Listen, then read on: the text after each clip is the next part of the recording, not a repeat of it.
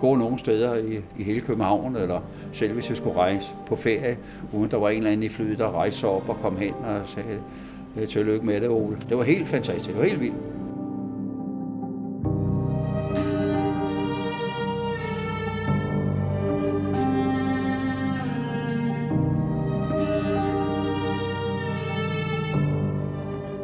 I Boldklubben Frem har man i mange år ikke været vant til den følelse, klublegenden Ole Mørk her husker tilbage til.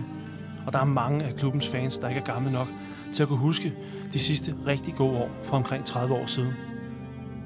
I det her program kigger vi i Lorteklub tilbage på den gang, hvor det gik godt for frem. Men det er længe siden, og der er ikke udsigt til, at det sker lige forløb igen. Så vi kigger også på de smerter, det giver at holde med en klub, der altid kæmper. Hvis jeg dog for fanden bare kunne lade være med at holde med, og så øh, indsætte selv klubnavn.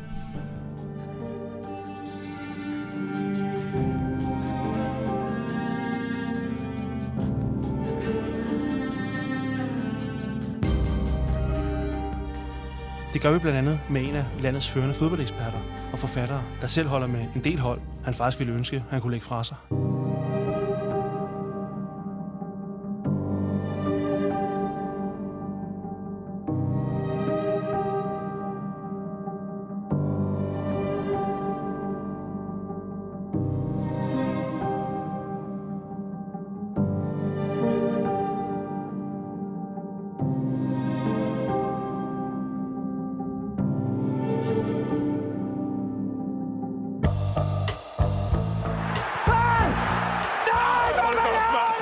Fodbold kan gøre så ondt. Kom nu, Kenny, så held! Nej, nej! Men hvorfor er det egentlig? For helvede, hvor er du! Hvorfor støtter man sin klub i tygt og tyndt, når det nu går af helvede til? Og har gjort det rigtig længe.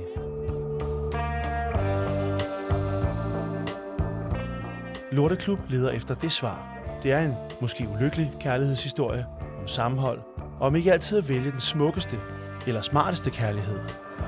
Hvad sker der der, igen? Hvor kraften mand, det kort, mand! Psykopat, mand! Vi leder efter svaret hos Boldklubben Frems fans, spillere og medlemmer. En gang var de på toppen. Om de nogensinde kommer derop igen, er tvivlsomt. Men hvad er der så? Du lytter til Lorteklub.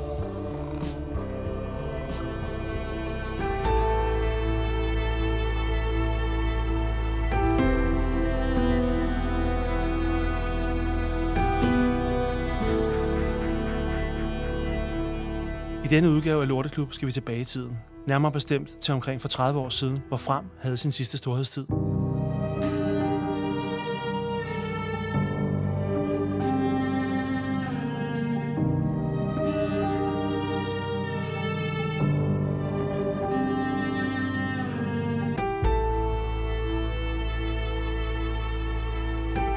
Havde min øh, kone sagt, så må du vælge, så har jeg valgt fodbold.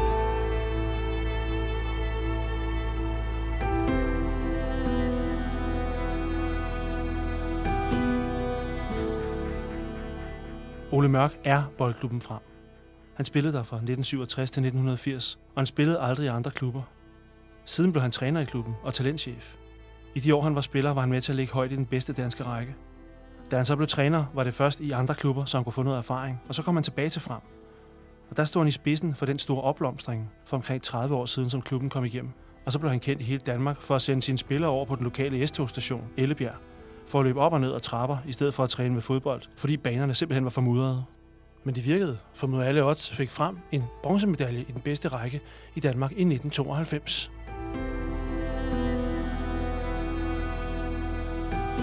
Jeg stopper i 80, og i 78, der bliver vi pokalvinder.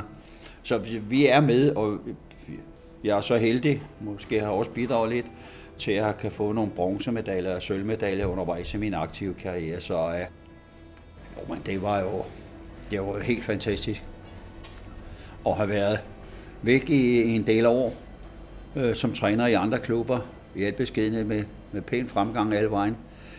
Og så kom herud, også med det pres, der så var. Fordi øh, det var tydeligt for dag i dag, for fansen også, nu kom Ole Mørk tilbage. Nu sker der noget. Store forventninger. Ja, det var der. Øh, men jeg følte ikke det som øh, et, øh, et pres, jeg følte det mere som noget, det, det ville jeg gøre alt for at leve op til. Så, øh, og deres støtte, den var jo helt unik, supporterne. Selv når jeg kom, fra, øh, kom med en fremmedklub og var træner derfra at følge den allerførste kamp efter, der sad de og råbte mit navn herovre på stadion. Ole Mørk, Ole Mørk, Ole Mørk, kom hjem, kom hjem. Det var helt. Jeg var blevet træner for at følge, ja. men da jeg kom tilbage, så fik jeg en velkomst, som var helt unik. De ville gerne have, at jeg kom tilbage. Så de sad og råbte mit navn. Øh, jeg har altid haft et fantastisk forhold til supporterne. Og det tror jeg også øh, hænger sammen med, at jeg har haft meget stor respekt for deres øh, bidrag. Øh, fordi det har været helt unikt. De er fundamentet for, at man kan komme fra det niveau, man er nu, altså den række, man ligger i, og så videre frem. Det er, så kan man sige, ja, hvad, betyder, hvad betyder 500-600 supporter herover til en kamp mod 93 eller hvad? Det betyder alverden, fordi de er også med, det er sådan ligesom sådan en sovende celle, kan man sige. I det øjeblik, der vil komme medvind, så vil mange af deres venner, dem der egentlig også er fremme, som bare af forskellige årsager ikke kommer ud til at kampe, de vil vågne og komme komme ud af deres skal og komme herud. Det er 100 procent. Vi så det jo her, da vi spillede i 92, øh, da vi mødte Brøndby i en kamp herover. Øh, de stansede toget. Øh, Øh, før den, den nåede stationen derhen, så stansede de en 300-400 meter før, så folk de væltede ud af toget og over, så de lige kunne gå over og over på, på Frems anlæg. Altså de stoppede før stationen? Ja, og vi, vi, vi løber varmet op og lige pludselig tænkte, hvad sker der her? Toget stansede, og ud væltede det med folk, og der løb forbi, mens vi løb varmet op. Der myldrede de over. De skulle over til fodbold. Jeg ved ikke, hvad der skete om. Jeg tror faktisk, at uh, ham togføreren, han, han var godt klar over, der var så mange. Så han stansede simpelthen der. Øhm, den her opblomstring, hvordan, hvordan oplevede du det? Altså, hvordan oplevede man, øhm, altså, også, der var jo også masser af skriveri, og det, hvordan var ja. det at stå midt i det? Det blev lige pludselig meget, frem blev meget spændende lige pludselig, ikke? Der i, og altså, man skal jo heller ikke gøre så øh, anderledes, end jeg. Øh, jeg bliver jo lige så påvirket af ros og øh, opmærksomhed og fokus for pressen og alle mulige andre, som 99,9 procent øh, andre mennesker gør. Så jeg var jo glad og stolt, Øh, og jeg kunne jo ikke gå nogen steder i, i hele København, eller selv hvis jeg skulle rejse på ferie, uden der var en eller anden i flyet, der rejste sig op og kom hen og sagde, øh, tillykke med det, Ole. Det var helt fantastisk, det var helt vildt. Og, og noget af det, der jo blandt andet blev skrevet om, det var jo år hvor vi sidder nu, der ligger en Ellebjerg station. Ja. Altså, der, var, der var nogle baner, der ikke havde det så godt. Ja. Øh, så du sendte drengene over op og ned ad trapperne. Ja. Øhm, hvad var det, der skete der? Jeg har altid været meget kan man sige, nysgerrig for at lære noget omkring træningsformer og, og nye metoder. Og der var jeg begyndt at læse en bog af en, der hedder Jens Bangsbo. En meget dygtig gut, øh, som udgav nogle bøger. Og han, han beskrev meget forskellige træningsformer og hvad man kunne gøre alt efter vind og vejr. Og der havde vi jo det handicap, at øh, vores grusbane herude enten lignede den øh, Frederiksberg svømmehal øh, uden vippe, eller også øh, så var det Forum Skøjtehal. Så vi kunne ikke være derude. Jeg kan godt lide, at du siger grusbane til, ja. de, til de unge lyttere. Det er ikke noget, man er vant til. Nej, nej. Sige. Nu er det fine kunststofbaner. Jeg har også spillet på, ja. på grusbaner som målmand, hvor det var ja. som at smide sig på parkeringspladsen, ja. altså når ja. det var frosen. Ikke? Så det var, men det var grusbane, I havde, som ikke var yes. Det var ikke engang en græsbane, der nej, nej, nej, det var grusbane. Da vi så ikke kunne det, jamen så øh, skulle jeg prøve nogle af de der nye ting øh, trappetræning, som var en fantastisk øh, træningsform. Man kan, sige, man kan ikke sige, at påstå, at den øh, just er fodboldspecifik, men øh, hele grundformen og alt det, der skulle til for, når vi så kunne komme ud og træne på ordentlige baner, var i orden. Det var helt afstanding, og vi var i kanonform. Det var lidt sjovt, når så folk de stod af toget der, og de skulle ned ad trappen, ikke? så måtte de jo nogle gange vente, fordi vi får op og ned af de her trapper. Ikke? De fleste mennesker, de fandt også ud af, at vi var der hen under aften og trænede, og de synes godt det var spændende og sjovt. Nå, gå nu til den, og når du står og piller næse, skal du ikke til at løbe noget mere? Altså, der var mange gode kommentarer. Ikke? Den træningsform der med at løbe op og ned ad trapper, den, den var jo så ikke så almindelig. Øh, jeg har aldrig gjort noget lignende. Måske i starten, der, da jeg var senere, der, der løb vi et par gange over på tribunerne derovre, lidt op og ned. Men, men det, det var en, kan man sige, en, en ny måde at anskue træning på. Og, øh, og det var ligesom de nødvendige skår, ikke? Altså, der var ikke andre muligheder. Der var også det gode ved det. Det var meget koncentreret. Jeg var hele tiden tæt på. Der var ikke nogen, der kunne stå og pille sig i næsen, og jeg har altid været meget sådan, jeg ikke kalde det freak, men tæt på omkring træning og at gøre det, I skal. Ikke? Så der var ikke nogen, der kunne snyde. Det, det var umuligt.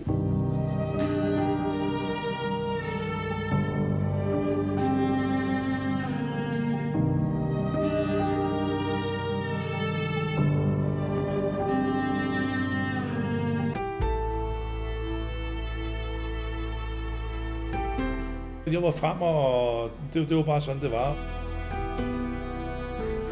Det er bare min klub, det er det alle dage været.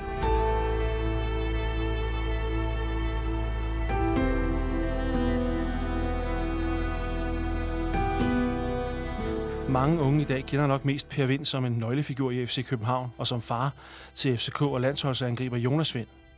Men han er faktisk frem og helt ind i knoglerne. Han er stadig medlem af klubben, hvor han spillede hele sin karriere. Han var målmand i den gyldne periode, hvor Ole Mørk var træner. Per Vind er den spiller, der har spillet næstflest kampe for et dansk fodboldhold. Kun OB-målmanden Lars Hø, som i dag er målmandstræner for landsholdet, har overgået ham.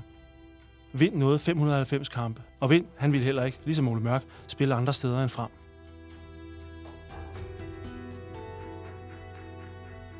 Det er bare min klub med, med Versaler, altså min, min klub, og det er herude, jeg har spillet siden jeg var 11 år, og, og stadigvæk spiller på plus 60 år, ikke? Har nogle venskaber, vi, vi har en god tredje halvleg, snakker om, om gamle dage, og alle døgnhistorien kommer frem, og der bliver lagt lidt på. Den der lidt, lidt, lidt slidte floskel med en gang frem, altid frem, altså den, den hænger sgu ved. Jeg har sgu frem og til at, til at stille fodboldstøvlerne og handskerne. Det kan ikke være anderledes. Altså, jeg har jo ikke min daglige gang herude, og vil også gerne se førsteholdet spille lidt mere, men det kan være lidt svært en gang imellem, når man er bare på en FC både lørdag og søndag. Ikke? Men øh, har jeg mulighed for at komme over og se, så, så gør jeg det og, og mødes med nogle af de gamle. Ikke? Og da jeg spillede fra 73 til 93, der, altså, der var der en klubånd, der var der en, en klubloyalitet, som der ikke findes mere, som nok ikke har fandtes de sidste 20-25 år. Der, man kan også tænke på, at i 78 gik vi over til at betale fodbold, ikke? og jeg kan huske, at Ole var den første, der skrev kontrakt, jeg var nummer to. Jeg fik den fyrstelige løn af 22.000 kroner om året, så det var ikke, altså det var, det var jo små penge jo ikke. Det var en, en god, øh, kan man sige, eller lidt, lidt lompenge ved siden af, så jeg har haft nogle tilbud fra andre danske klubber, men det, det har aldrig været på tale. Jeg var ansat på Carlsberg, været ansat på kontoret ind i 28 år, og havde min, min bolig øh, i, i Valby, så det, tingene hængte fint sammen med, at jeg kunne cykle på Carlsberg, kunne cykle til frem, så men så også gå til Jylland eller nogen andre, det er jo, nej, Dalgos, nej, det kan godt sige, det er jo gammel, meget, for mange år tilbage. Det var IKA, som det hed dengang, og nu Midtjylland i dag, det var, var Næstved, det var Herfølge, ikke? Det var de tre klubber, som jeg kan huske, som, som prøvede, ikke? Men at det, var, det var nej fra start, vi, vi var slet ikke i nogen forhandling overhovedet. Hvor, hvorfor skulle jeg, jeg flytte og bruge en time eller noget til at komme til Herfølge og komme til, til Næstved, altså frem? Det er min klub, det var, det var bare her, jeg, jeg vil være. Det her, jeg har opnået nogle gode resultater og en masse igen vender tilbage til kammeratskaber og venskaber.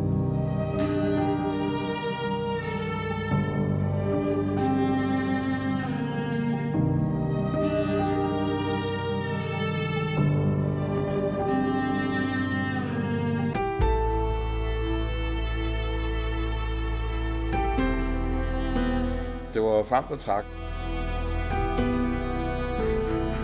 Så vi nøjes med at spille fodbold hjemme på græsplænen og hjemme på på legeplads, og så gik vi ellers ud og så frem.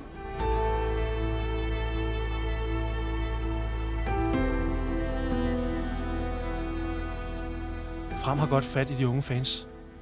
Men de var ikke med dengang klubben lå i toppen af dansk fodbold. Det var Flemming Flever Jensen.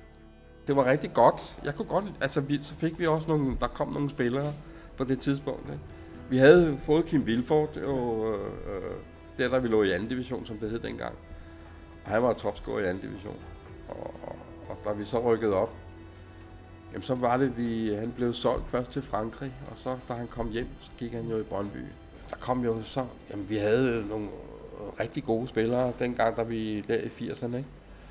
Som, og jeg synes, vi klarede os godt. Uden at, vi var, uden at være prangende, så var vi jo sådan et midterhold, hvis man kan sige det sådan. Ikke? Det kulminerede med bronzemedaljerne i, i 92. Ikke? hvor vi den sidste kamp her overslog Brøndby med 3-1. Og havde der været nedrykning, det var der så ikke på det tidspunkt. Nå, det skulle lave sådan til Superliga. Ja, så var Brøndby rykket ned. Og alligevel var der en, en, en, uh, en 3-4 Brøndby-spillere, der røg med til, til EM over i ja. Sverige. Det var meget sjovt. Der var euforien, den var jo helt fuldstændig uh, op at ringe, ikke? fordi jeg glemmer aldrig den der sidste kamp der mod uh, Brøndby. Vi slår dem 3-1 herovre, ikke? og det var, det var helt vildt. Fordi at, øh, jamen altså Brøndby, de havde jo godt navn dengang også, selvom de lå, de lå ikke særlig godt øh, til den, på det tidspunkt. Jeg tror endda, jo, jeg tror sgu endda, at de godt kunne have kommet op og være blevet en af de øverste, hvis de havde vundet over frem i den sidste kamp. Så tæt lå det. Da vi så vinder 3-1, jamen det var bare helt fantastisk godt. Ikke?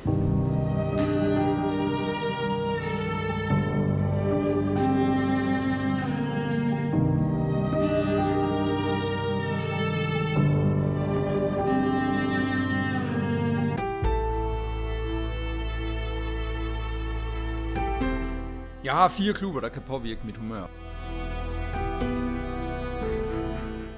Og jeg har sagt det flere gange, jeg har råbt det flere gange til, til mine børn og min kone, at hvis jeg dog for fanden bare kunne lade være med at holde med, og så øh, indsætte selv klubnavn.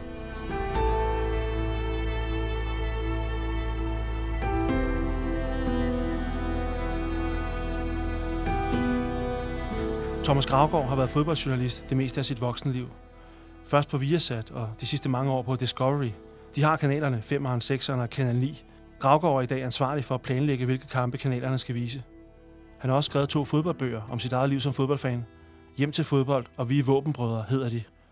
Han kender i den grad til opturene, men specielt også til nedturene som fodboldfan. Han er kæmpe fan af AGF, Newcastle, Celtic og Atletico Madrid, som han har fulgt i mange år, både hjemmefra, men i den grad også på stadion. Alle er klubber, der har påført Gravgaard en del følelsesmæssig smerte, men også glæde, når det endelig lykkes. Jeg har fire klubber, der kan påvirke mit humør, og det er AGF, som var den første, startende i midt-80'erne. Øh, så øh, kom øh, Atletico Madrid til fra 92 og frem. Newcastle et par år efter, og øh, tid med Newcastle, øh, og Celtic i Skotland. Så der er sådan fire klubber, som der er fire klubber, som kan påvirke mit humør, og det er jo så ikke nogle klubber, øh, som jeg selv har valgt at blive ved med at holde med. Hvad, betyder det? Jamen det betyder jo, at... Øh, og jeg har sagt det flere gange, jeg har råbt det flere gange til, til mine børn og min kone, at hvis jeg dog for fanden bare kunne lade være med og holde med, og så øh, indsætte selv klubnavn. Men det giver mig jo noget, når det så endelig indimellem går godt. Jeg kan huske, øh, da AGF vandt medaljer sidste sommer, og øh, der var fans fra, fra de andre klubber, der havde meget svært ved at forstå, at vi skabte os sådan over det, og, og fejrede det som om, at det var et mesterskab. Men det var fordi, sådan, sådan føltes det. Det føltes sgu som mesterskab den aften, hvor, hvor, hvor vi vandt i park øh, 4-2, og dermed var sikker på at ende i top 3. Det var en følelse, der var stærkere end i hvert fald flere af de seneste Celtic-mesterskaber. Så det, det er jo relativt det her med, hvad det, hvad det kan give en. Jeg vil sige, at den eneste gevinst med at holde med en lorteklub er jo, at når der så en sjælden gang skyld sker noget godt, så kan det faktisk føles som et mesterskab for dem, der holder med en større klub. Jeg lå og hulkede på gulvet her for nogle uger siden, da de øh, vristede det ud af hænderne på Real Madrid, hvilket jo er noget, der normalt aldrig sker for Atletico. Og, og jeg hulkede, og, min, og det var ikke fordi min, min kone synes jeg var underlig. Det er vigtigt som fodboldtilhænger, når du går og bliver træt af det hele, når der sker noget forfærdeligt, som der gjorde i, i parken under Danmark-Finland, og man, man spørger sig selv, øh, hvad pokker skal der blive af os alle sammen, at der er det der lys inde i dit sind, du kan vende tilbage til, at der blev tændt noget der. Der blev tændt noget i mig, som efter hvad der for os alle sammen har været, har været en svær tid, har givet mig et enormt overskud. Altså, der har været uger, hvor jeg, hvis jeg er irriteret over et eller andet i mit liv, og jeg er lidt intolerant over for mine unger, at jeg så bare lige hurtigt siger til mig selv, kan du huske der, var Atletico blev mester? Og det kan bære mig langt. Det kan bære mig meget længere, end, øh, end andre gode nyheder kan.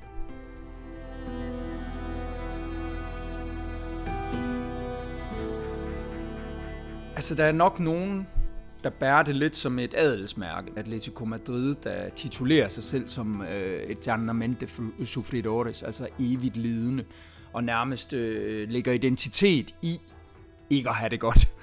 øhm, men, men for mig, der forudsætter det jo, at du netop har en rationel tilgang til det, og, og, og sætter dig ned og siger, okay, nu laver jeg skulle lige en liste med fordele og ulemper her. Og hvad er en af fordelene? Jamen, det, er, det, det giver mig noget særpræget identitet og, og holde med lige præcis den her klub. Der er ikke ret mange andre, der gør det. Og når de så engang vinder, så er der ikke nogen, der har bedre, øh, mere ret til at feste, end jeg har. Men problemet er, når jeg gør det ved Newcastle.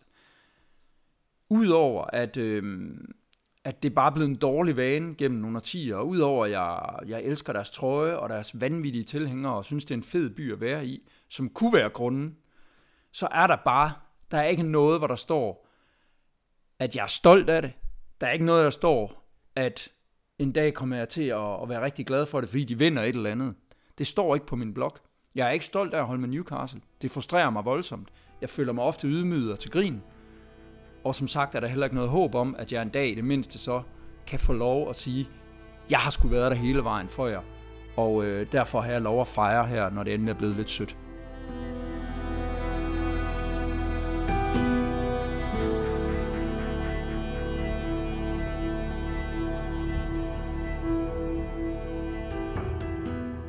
Hvorfor elsker man en klub, som, som aldrig vinder noget? Hvordan kommer man ind i det?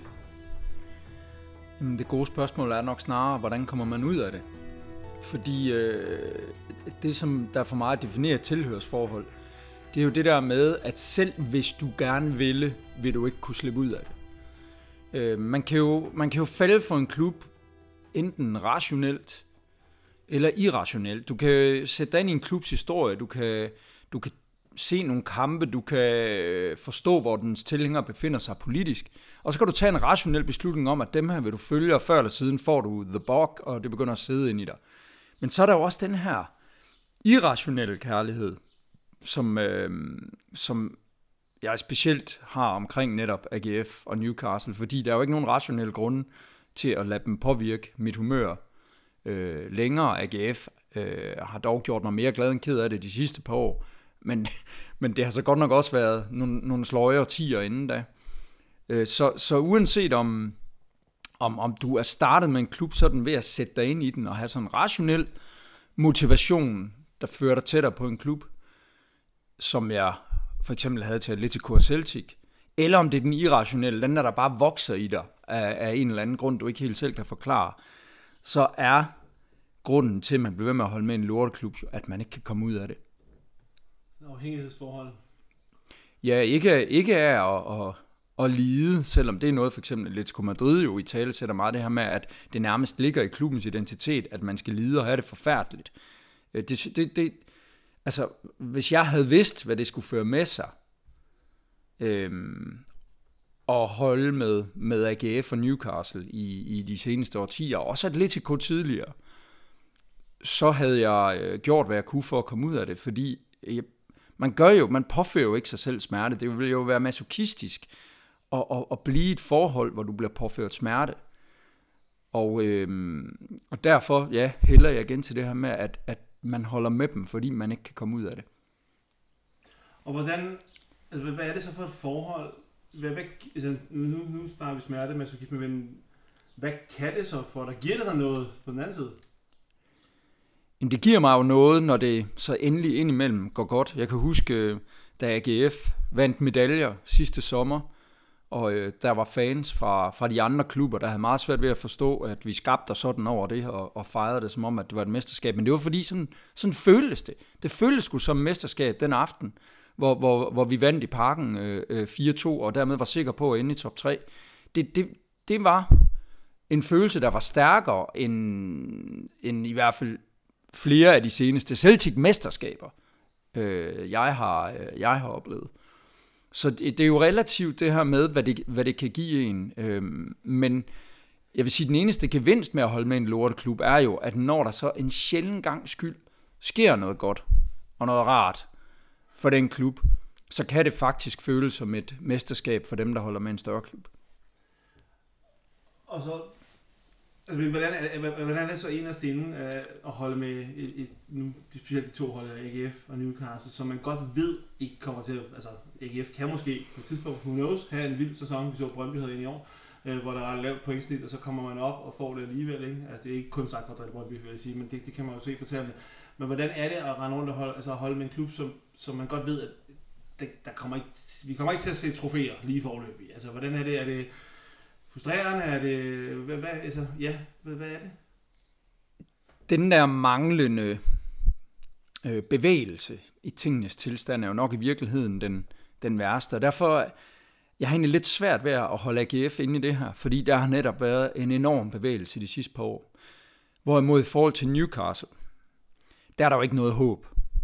Der er ikke noget håb overhovedet om, at det nogensinde ændrer sig. Det har været et limbo, øh, der har strukket sig over øh, halvandet og ti nu, og der er intet, der tyder på, at det skal ændre sig. Det bedste, vi kan håbe på i Newcastle, det er ikke at rykke ned, og det er jo nået til et punkt, hvor man næsten håber, at Newcastle rykker ned, fordi der så kan ske et eller andet. Det kan sætte noget i gang. Måske kan vi endelig slippe af med vores forfærdelige ejer, som jo er årsagen til, at vi er i det her limbo, fordi han ikke har penge og vilje nok til at vil øh, investere mere i, i klubben og, og sportslig succes. Pengene har han. Jamen, den bruger han jo så på andre grene af sit øh, forretningsimperie, som dog vist også lider lidt nu under både Brexit og, og øh, nogle fejlslagende ejendomshandler. Men øh, det er følelsen af håbløshed, som er allerhårdest. At, at, at, øh, at skulle blive ved med at starte en ny sæson, uden at have det, som alle andre fodboldtilhængere, vil jeg våge at påstå, næsten har, nemlig, at i år kunne der ske noget fedt. Det kunne være, at vi nåede langt i en af pokalturneringerne. Det kunne være, at vi fik en finale. Det kunne være, at øh, vi kom ud i Europa. Det er der rigtig mange andre tilhængere, rigtig mange andre klubber i rigtig mange ligaer, der med god grund kan tillade sig at håbe. Og det, kan, det håb kan bære en rigtig langt. Det går så lidt ondt, når det bliver knust. Men at have øh, håbløsheden som trofast følgesvend i et tilhørsforhold til en klub, vel at mærke et tilhørsforhold, som man ikke kan komme ud af, det er øh, drænende helt vildt.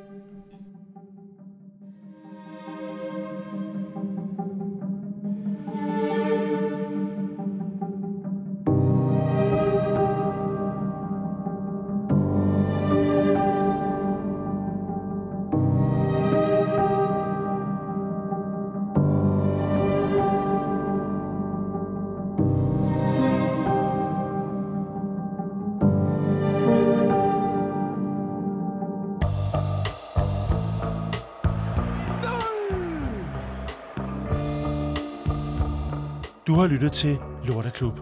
Programmet om kærlighed, ofte ulykkelig, til en fodboldklub.